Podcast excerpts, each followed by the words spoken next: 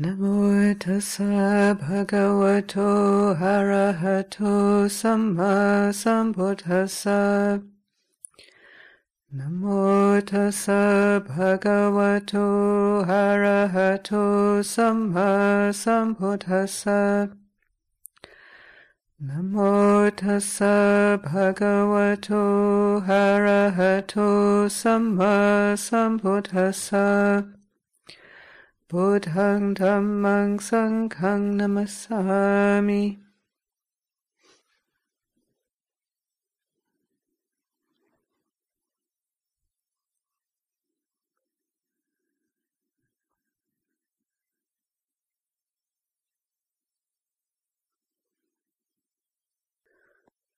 So we've had these days of practice together. Quite intensive, uh, very um, quite a a full uh, day of many hours of sitting, chanting pujas, walking meditation, uh, and keeping the discipline of, of noble silence. And quite um, quite demanding. And uh, for some of you, you were used to it, and it was. You know, I'm imagining a sense of, maybe even a sense of gladness at slipping back into the retreat routine. If you've found it pleasant in the past to uh, pick it up again for these days. And for other people, it may have been a bit daunting, the uh, prospect of you know, so many days without speaking, getting up early, no supper, uh, these things. And uh, it's interesting just to contemplate how um, just being with, with other people doing the same thing uh, enables us to go beyond um, our limitations. We, we might think, oh, I could never do that. And then somehow or other, you know, during these days, just the fact we've been all doing it together, uh, that's a, a, tremendous support, an encouragement, and kind of sense of, well, if they can do it, I can do it. Um,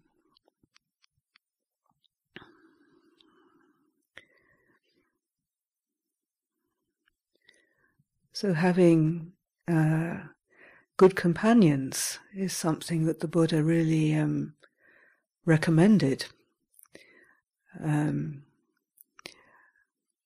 for people who are sincerely interested in putting his teachings into practice, liberating the heart.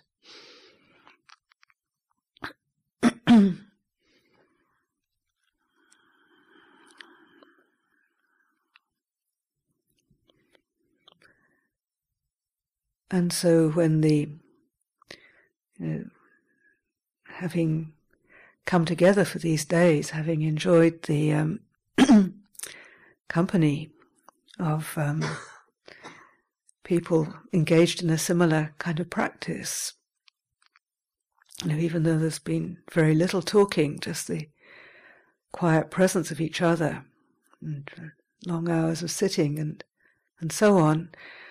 Um,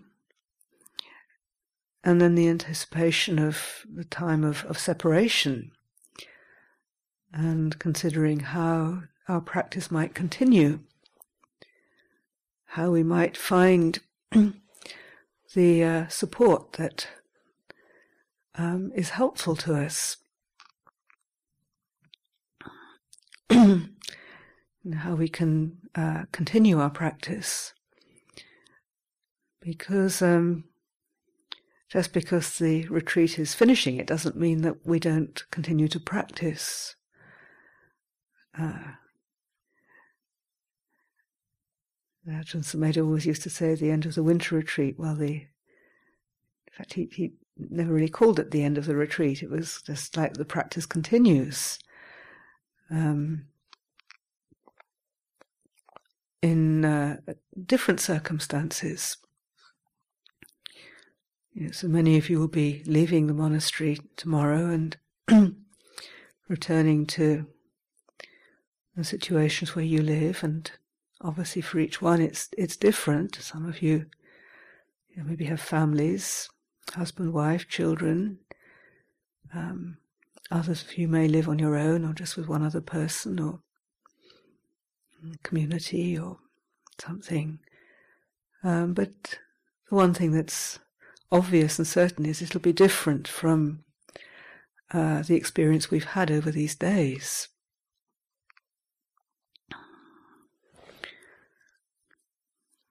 And often, quite naturally, there's a concern about how, how we'll manage, how we'll continue. Uh, I mean, for some people, there maybe the anticipation might be a sort of huge relief. Thank goodness I don't have to get up early and keep quiet and uh, do what I like. Um, which would be kind of natural enough.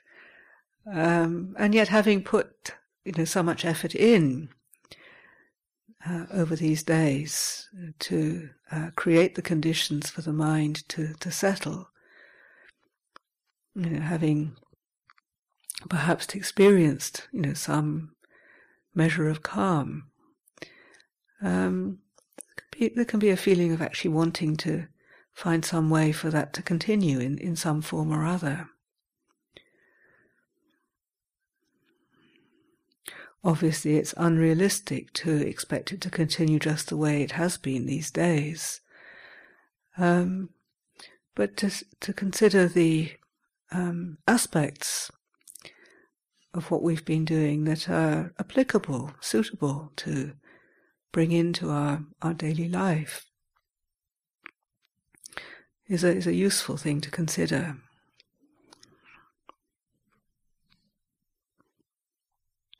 because we could feel a bit discouraged and hopeless and think, oh, I'll never be able to do it because, you know, the conditions aren't there, not at the monastery, don't have people encouraging me, don't have other people, uh, not surrounded by people who understand uh, this practice.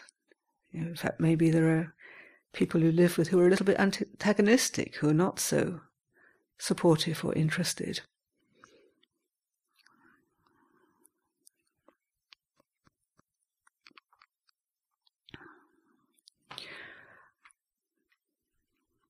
So this is the time that we um, need to be particularly kind of um, brave is one word that comes to mind, and, and creative.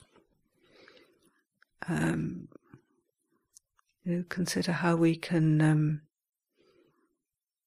adapt our practice uh, to the circumstances that we um, that we're living that we live in, to the uh, responsibilities that we have.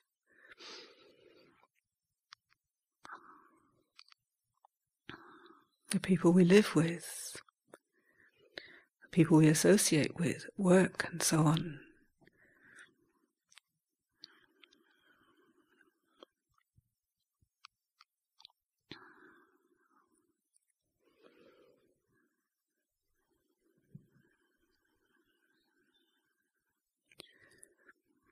And many of the teachings that I've been offering um, are actually just as applicable um, off retreat as they are on retreat.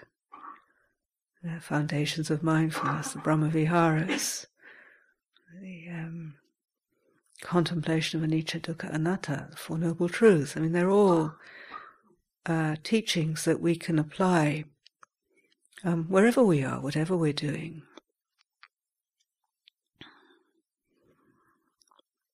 Obviously during this retreat we've had an opportunity to focus in a very direct way, uh, to to hear the teachings and then to apply them um, without um, the usual kind of distractions, uh, keeping quiet and, and times just to really sit quietly for long periods of time to to the walking meditation, a very um, special kind of opportunity. And obviously, um, when we're not on retreat, there are many more distractions. And you've all had a, a chance to experiment with just talking, which is something that in daily life there's a lot of a lot of talking, and uh, so you've had a chance to to see how that affects the quality of presence of mindfulness.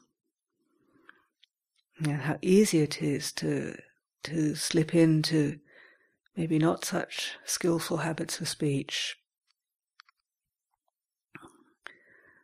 You know, maybe not not desperately unskillful, but just you know things to to find oneself saying things that maybe aren't necessary, aren't helpful, um, and just a, a sense of wanting to fill up the space, wanting to fill up the silence. Because silence is a bit of an acquired taste. I realize. I mean, for many people, they feel un- quite uncomfortable if there's not some kind of noise going on round about. And, and people have the radio on all the time, or TV on all the time, just quietly there in the background, company. uh, or maybe they're actually listening to what's being said and you know, filling up the mind or allowing the mind to be filled up with these impressions. The, the news, discussions about all kinds of things.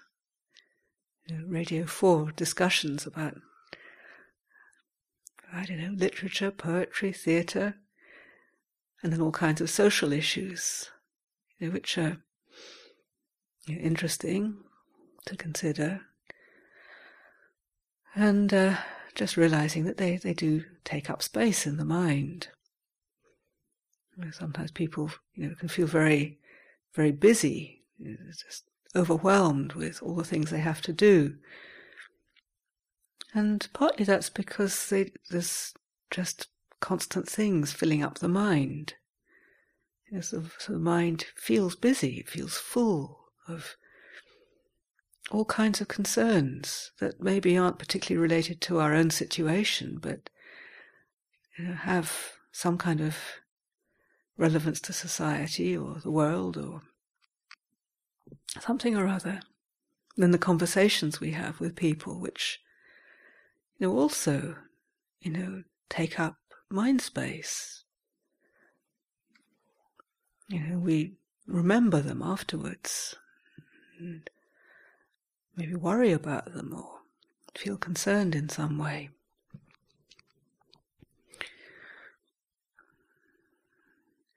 So it requires you know, a tremendous amount of discernment, you know, wise consideration You of, of how we can live skillfully with ourselves, firstly, and then with each other, you know, with our, our family, our friends, our um, associates, and then you know people in the shops or on the bus.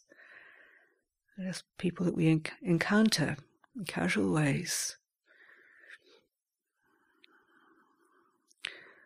Because it's not that the practice is about never having any kind of relationship or interaction with people. Uh, and sometimes after being on retreat, we might feel that we don't really ever want to speak to anybody ever again.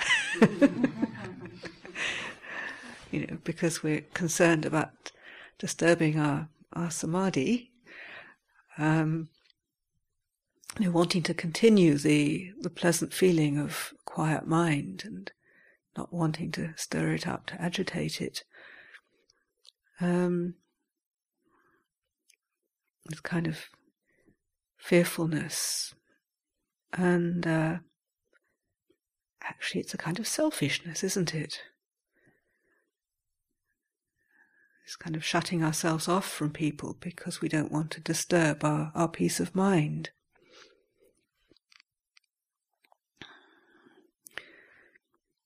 And I said before how the um, uh, how how it's interesting that the um, the whole of the um, like the sasana, the, the, the, the, the vehicle for practice, the Buddhist vehicle for practice, um, is based on unselfishness, generosity.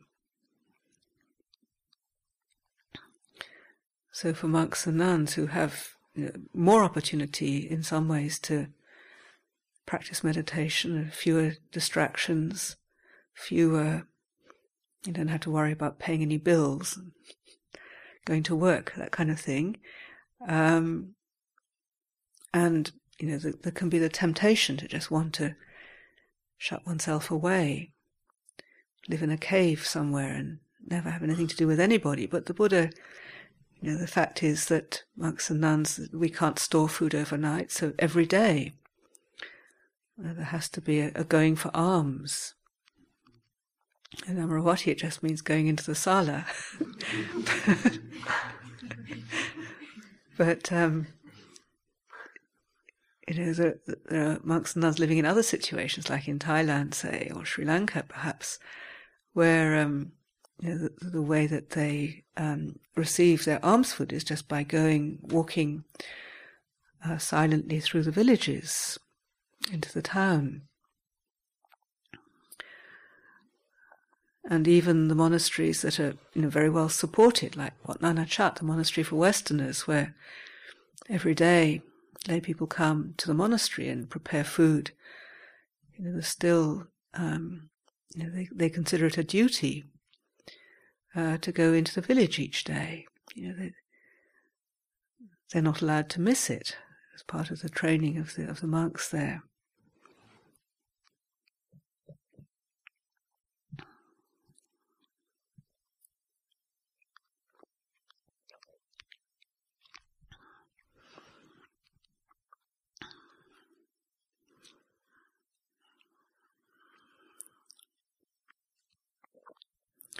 So Ajahn Chah, when the monks first came to live in London, and they kind of asked about continuing the alms round, and he was very clear that this was something that they should do. You know, even though you know, there were very few Buddhists uh, in London, very few people who had any clue what they were doing, and uh, any interest in you know, offering alms food. And similarly at Chithurst, you know, just every day they would go out with their bowls. And uh, Ajahn Chah sort of talked about it's like flying the Buddhist flag, you know, just making, you know, being a presence in the society.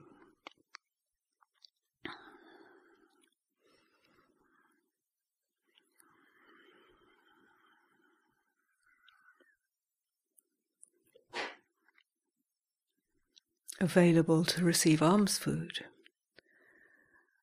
Uh, so that those who wished to develop the practice of offering alms food could do so. So the uh, the monks, the nuns, their their practice of generosity is making themselves available uh, to receive offerings.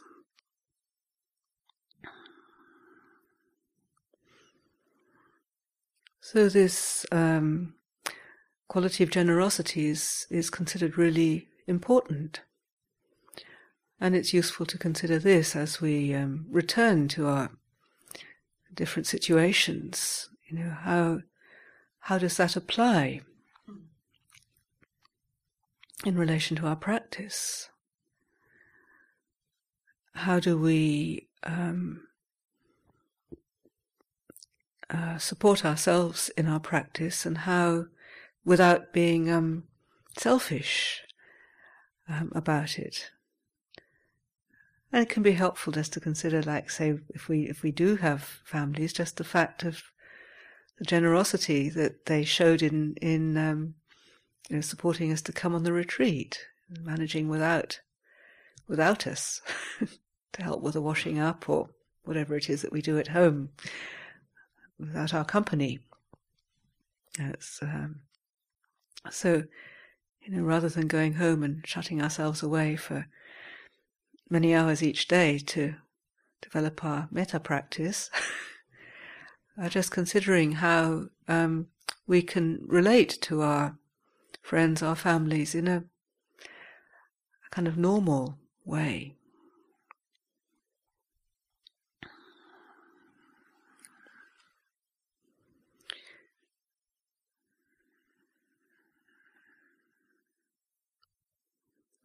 You're not expecting to continue exactly the same kind of routine that we've had during these days. Uh,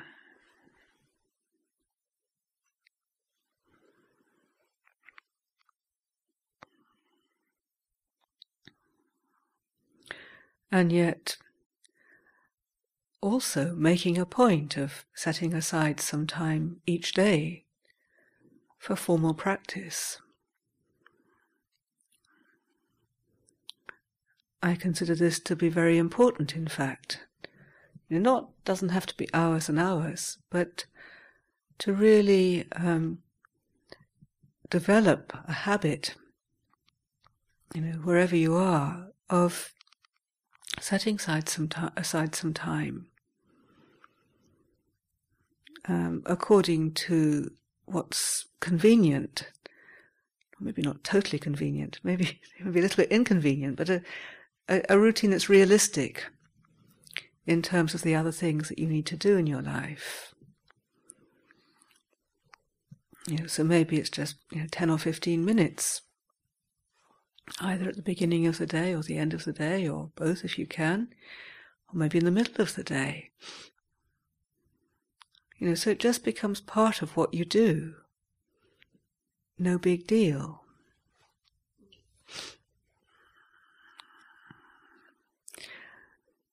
If we're too ambitious, you know, if we set our goal, our aspiration too high, uh, then the chances are that we won't be able to keep it up. So it needs to be realistic. And I often tell the story of a friend who uh, had a very clever way of doing it.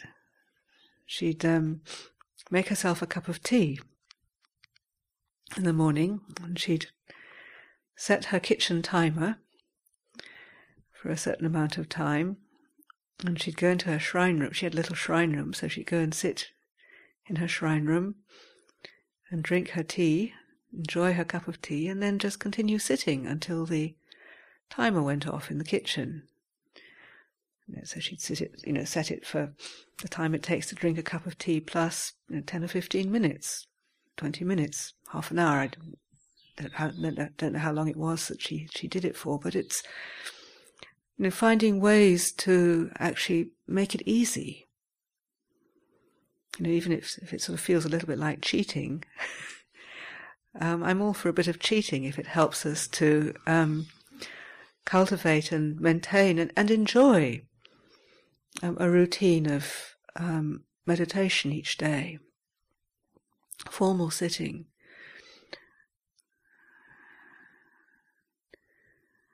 I mean, another way of seriously cheating is actually not even calling it meditation. Maybe even sitting in an armchair at the end of the day, you know, if you're really tired, just coming home, sitting in an armchair and just deciding that for the next, I don't know, 15 minutes, half an hour, um, that you're not going to do anything else other than attend to your mind and body. Just to listen to the, to the voices of your mind. You're not, not planning, not sorting out any problems, uh, but just sitting and attending to what's going on. You know, present moment awareness is what I'd call it, mindfulness. And if uh, uh, if you can, then then focusing on the breath, you know, being aware of using mindfulness of breathing to uh, support that presence. You know, sometimes if we think I've got to meditate, it can feel like you know, too much. So just deciding to sit quietly and not do anything else. another story I tell very often is about um, a couple I know, and he's retired and she still goes to work. And I said to him, I said, "Oh, I said, do you, do you all, you know, do you do you do the cooking and the shopping now that you don't have to go out and work?" And he says, "Well, yes." And I I prepare supper, and he said, "But the most important thing that I do is to um, just listen while she tells me what she's been doing during the day." all the things that have happened the concerns, the worries, the good things, the bad things. And in a way, this is a little bit like what we can do for ourselves. Just, just listen. You know, so often we have an idea of meditation, you know, and especially having spent this time together, you know, that, that the mind, you know, unless the mind is completely quiet and we have a, get into a sort of state of samadhi, blissful samadhi, um, our meditation's no good. You know, but if we have a very busy life, often meditation is just listening to the mind, going on about all the joys and sorrows of the day. And then, you know, perhaps it might settle down a little bit, or, you know, for those of you who are skilled in, in samadhi, then maybe there is more, more inner quiet on a daily basis. But, you know, for many people, it's just more a matter of just listening, attending patiently, kindly to the voices of the mind. And not being discouraged by the uh, lack of inner quiet at those times. Maybe it's just a moment or two, maybe just a couple of breaths that we really uh, enjoy, or maybe we start the period of time with um, a few mindful breaths, a breath for the Buddha, a breath for the Dhamma, a breath for the Sangha. We can we can do that as a as a strategy. In fact, we can do that during the day. You know, if we've got a a few moments when there's nothing else particular happening around us, waiting for the bus, waiting for someone to show up.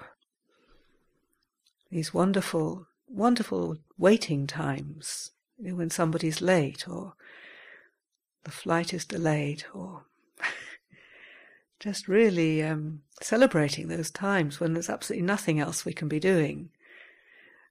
You know, we can't set up our computer and start doing our emails. um, or get out our little, you know, we got one of those little gadgets that you kind of switch on and start fiddling about with sending and receiving text messages. I mean, gosh. Enjoy not having anything to do. Except to be aware of the breath, relax the body, make allow the face to be soft. There's somebody talking about soft face practice, which I think is a very nice way of uh, practicing. Just letting the face be soft, dropping the shoulders.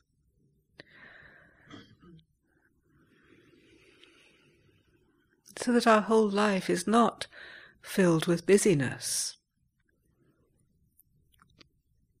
And sometimes people say to me, "Well, I, you know, I can see that you're very busy," and uh, I always think that if people see that I'm busy, or if I'm busy, that actually I've um, uh, let myself down because um, you know we can have plenty of things to do, but we don't have to be busy about them, do we?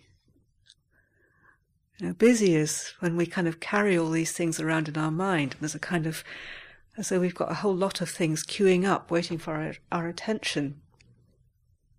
And that, that's what feels like being busy, you know, sort of carrying these lists around in our minds and uh, not really attending to the present moment and doing one thing at a time, attending to each thing.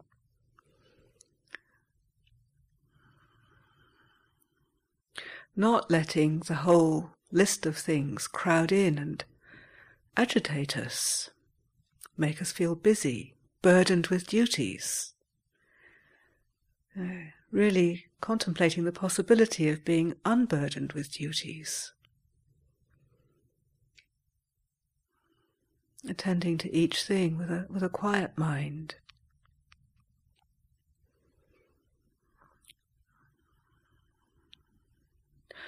Of course, when we um, are interacting with each other, talking with each other, engaging uh, when we're working together with other people, um, there are times when we get upset,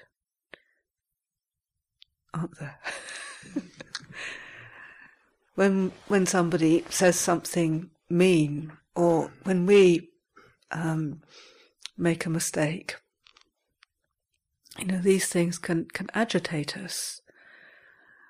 Uh, and rather than being present, uh, what we can find is the mind is compulsively, obsessively drawn back uh, to that incident, to the thing that was said, either by ourselves or by somebody else.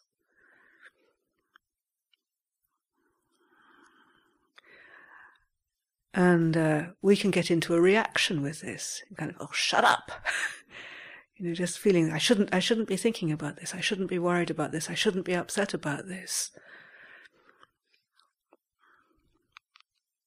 Instead of just recognizing the feeling of being a little bit off balance, disturbed, agitated. you know, as soon as we establish present moment awareness with this, it's, it's like re- regaining our balance.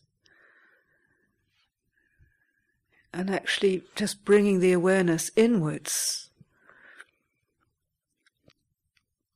You remember the epithet of the Dhamma, leading inwards. Noticing, how is it right now? It's like this.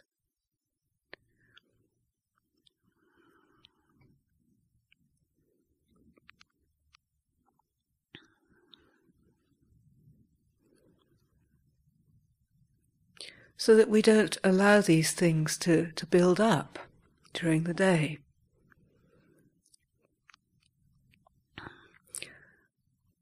I remember um, asking Ajahn Chah a question about about this, because at that time I had a had a job, and uh, I would notice that you know over the weekend, you know, by that time I was you know quite committed to practice, so my weekends, you know, I um, would do med- you know practice meditation, and I would you know have time for myself or go for walks, and the mind would would settle to some degree.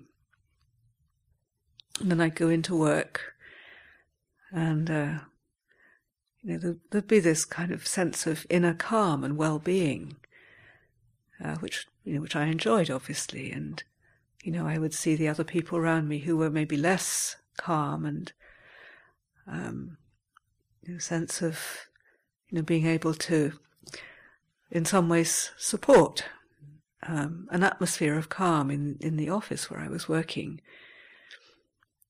And uh, the first day that you know, it would be like that. The second day I would be sort of slightly less calm and a little bit more affected by the people around me, you know, by their agitation and sort of less of a kind of able to kind of be a, a vehicle for calm and peacefulness. more kind of getting disturbed by them. And then by the end of the week, I'd be just as frantic as everybody else.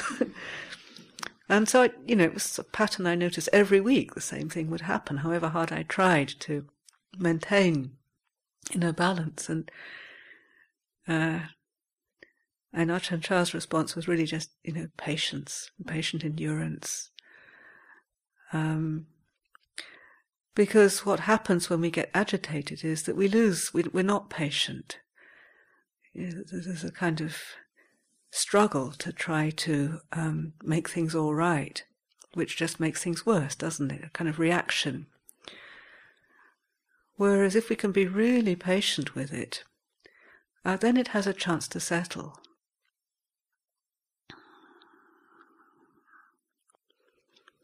You know, so if you have a, a chance during your working day or whatever you do, just to uh, take time to be with nature. I'm always very uh, appreciative, like it, when I do have to go into London, just the sort of number of trees there are there, parks, and uh, you know, so if you have a chance to just go somewhere where there's green and birds and flowers and things, just to, to contemplate those, um, because they're they're calming.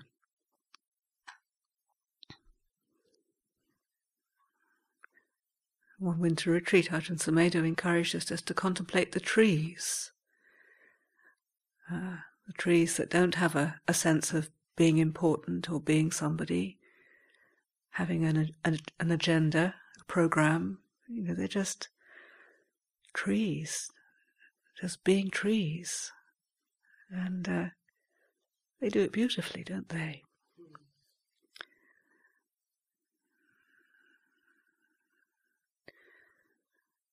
So rather than tuning in or being affected by the franticness of the people around us, the environment, the sort of um, busy work situation that we're in, see if we can be affected by trees. Tune into them.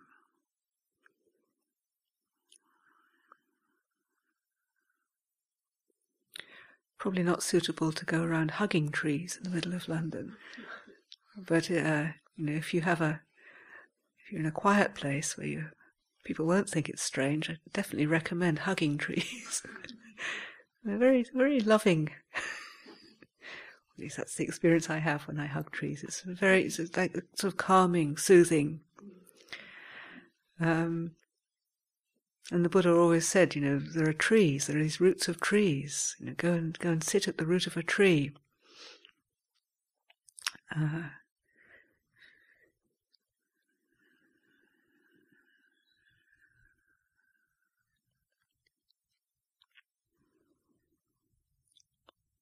the walking meditation, walking down the street.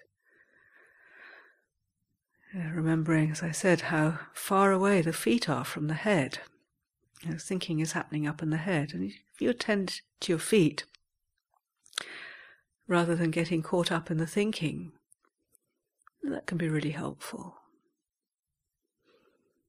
And sometimes, obviously, we need to think,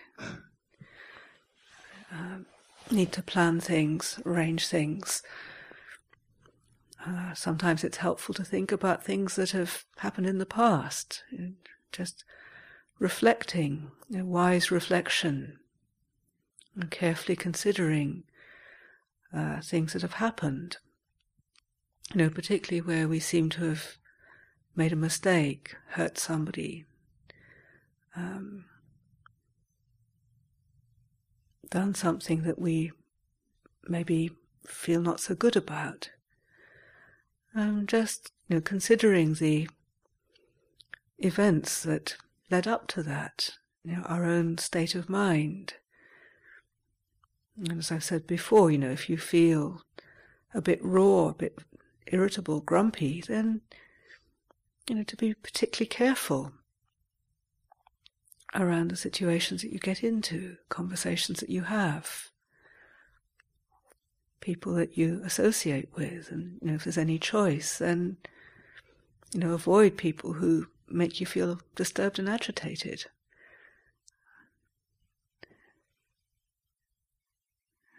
You know, because many of the people in this planet are incredibly disturbing and agitating.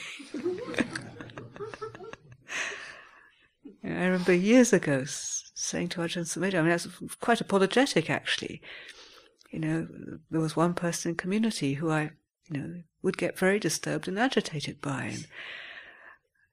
And, and Ajahn Sumedho was so helpful. He just said, yes, that person does have a very disturbing energy. And I thought, ah, oh, I don't have to feel guilty about being disturbed and agitated by being around that person.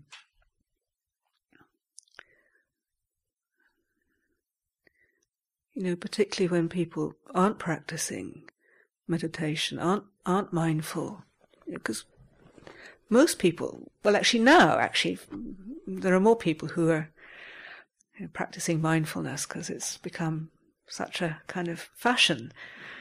Everybody's into mindfulness. Um, but the ones who aren't, uh, and there are many who who are not into mindfulness, you know, and and are often into uh, quite remarkable heedlessness and uh, all kinds of get into all kinds of unskillful um, activities that do not support wakefulness, do not support presence. Um, and so around those people, it's it's it's good to you know to bring awareness to how it affects you. And again, patience and kindness, because we can feel quite reactive um, different ways. I mean, we can feel, you know, why do they have to be like that? Or we can feel a bit superior. Well, I'm not like that. uh, you know, how coarse they are, how heedless. Uh, you can even be a bit, you know, a bit repelled by, by the way that uh, some people behave. And this is not um, kind.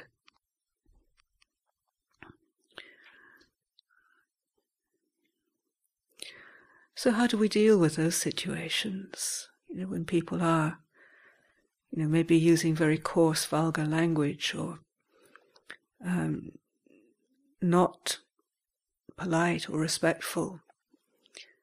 You know, don't stand aside for us. I mean, that kind. Of, is a retreat. You know, people open the door for us and stand aside for us. Very, very, you know, beautiful behaviour. You know, when you come to the monastery, people behave in a very good way very careful and mindful, considerate. But not everybody's like this. You know, walking around London, I remember one time Oxford Street, I mean, it was, it was really unbearable, you know. you know, the way that, that people were, were walking, you know, they were just completely locked into their own worlds, you know, barging past. And, um, you know, there wasn't that kind of consideration that um, we experience when we're on retreat. Not sensitive, not kind, not patient, not harmless. There's a sense of wanting to be harmless or any of the precepts. so, how do we respond to that? Or patience, of course. Um, kindness, compassion. You know, when, when we're heedless, when we're selfish, this is usually coming from a place of, um, it's, it's not coming from a place of well-being, a place of presence, um, a place of, you know, um, blessing, a sense of blessing, you know, often there's a sense of um, uh, spiritual deprivation in some way, and uh, so just to consider the possibility of um, a kind of um, understanding. You know, not a condescending understanding. Oh, you poor thing. I'm going to help you. I'm going to show you how to do it because I know better. But more just recognizing the suffering of another human being, a fellow human being. Because all of us have been there. If not this lifetime, certainly previous lifetimes. We've all been through all the realms of existence. You know, from the most heavenly realms to the most hellish realms. You know, we're not a stranger to those experiences. And so a sense of just recognizing our common humanity and allowing that to bring forth a um, deep sense of compassion in the heart, sense of friendliness. And sometimes even with people who appear to be totally heedless, you know, totally obsessed with their own world, uh, sometimes there is a way of making contact. You know, just a smile, meeting their eye, eye contact, smiling. Um, and you don't know, you know, some people they they never experience anyone smiling at them. You know, some of the stories that school teachers tell me about the kids, like if they work in very difficult schools, and some of the stories of the kind of lives that those kids lead. Um, you know, just a smile might be something that just makes somebody's day. Just brightens their whole day, their whole life. Just a moment of kindness from a complete stranger. So rather than feeling um, angry or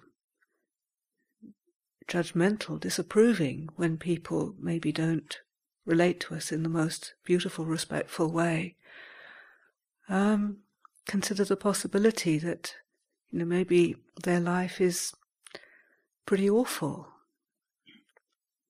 And maybe that's why they seem so distracted.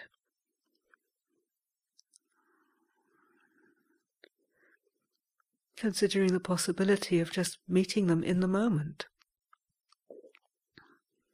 Because our mindfulness, our presence, it's like, like as I said, that ill will is like a disease. Um, it, it uh, affects us, it makes us feel bad, and also it can spread to others.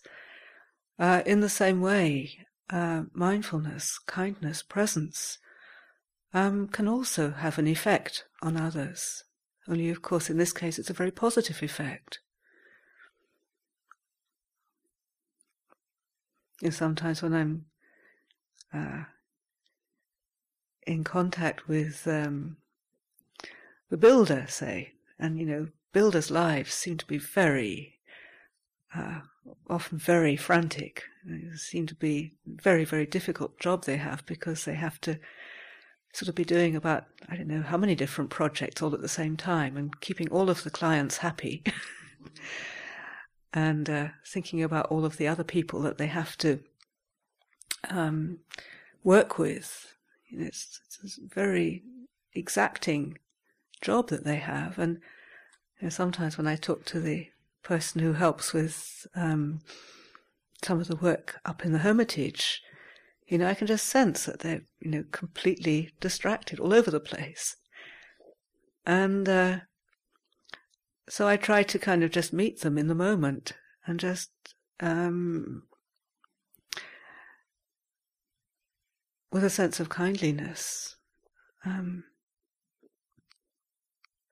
and sometimes there's a sense of actually that, that they're uh, they're able to respond to that, and um, rather than the mind busy and frantic all over the place, the mind seems to settle, and uh, it's almost it's almost like sort of helping somebody into their body, which uh, is a funny way of putting it, but I think you probably know what I mean. And maybe you know sometimes you need to help yourself into your own body. You know when you're all over the place, just take a breath. Establish presence. Come into the body. Touch the earth.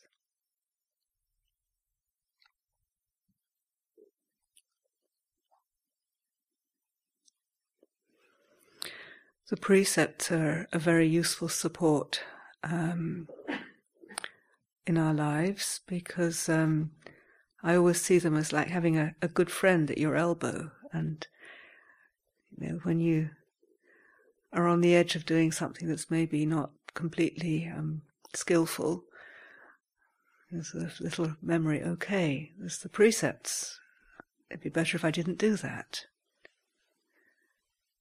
I see them as good friends that help to keep us out of a lot of trouble.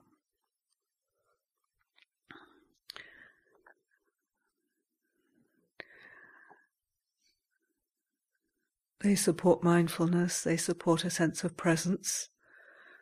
They avoid situations where we act in ways that give cause for regret.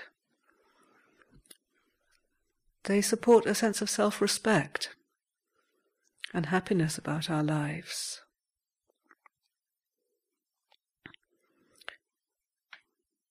And this happiness is actually a basis for, for calm, a basis for well being, a basis for insight.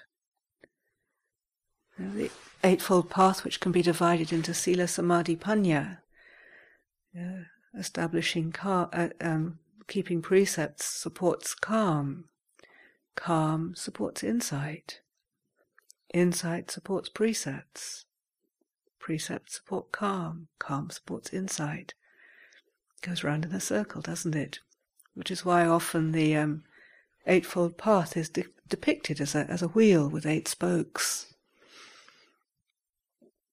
this path, this eightfold path that can begin anywhere. Yeah.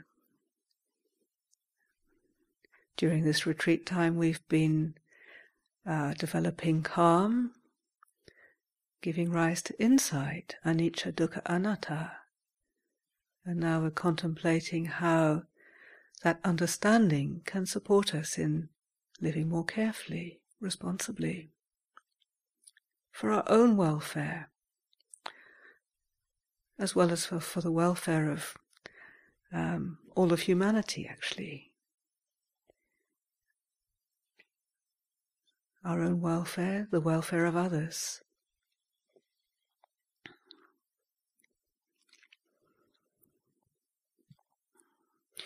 So rather than feeling overwhelmed at the prospect or maybe that's the last thing you feel. Maybe you're really happy to be going home. but rather than feeling, um, you know, um, over concerned about continuing the practice at home, it can be useful just to see it as being like a, a really um, interesting puzzle, you know, figuring out how we can apply these teachings, how we can maintain our practice of mindfulness in daily life and what that really means. We're not going to be so calm and peaceful continuously as uh, we've maybe, as the states that we've maybe experienced during this time. And yet, there is this possibility of the unshakable deliverance of the heart, the heart that does not tremble, free from sorrow, confusion, need.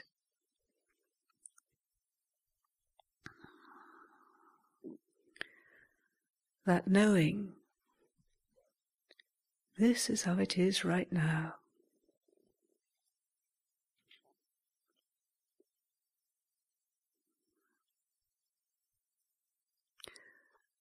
Making this refuge, making the Buddha, the Dhamma, the Sangha, as a refuge a reality, not just a nice idea, not just something we've read about or heard about, but something that sustains presence, that sustains well being wherever we are, whatever we're doing, supports a wise perspective.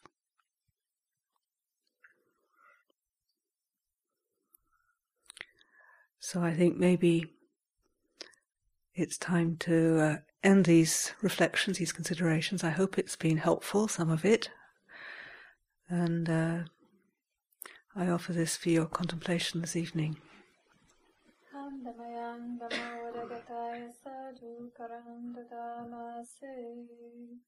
Sadhu, sadhu, sadhu.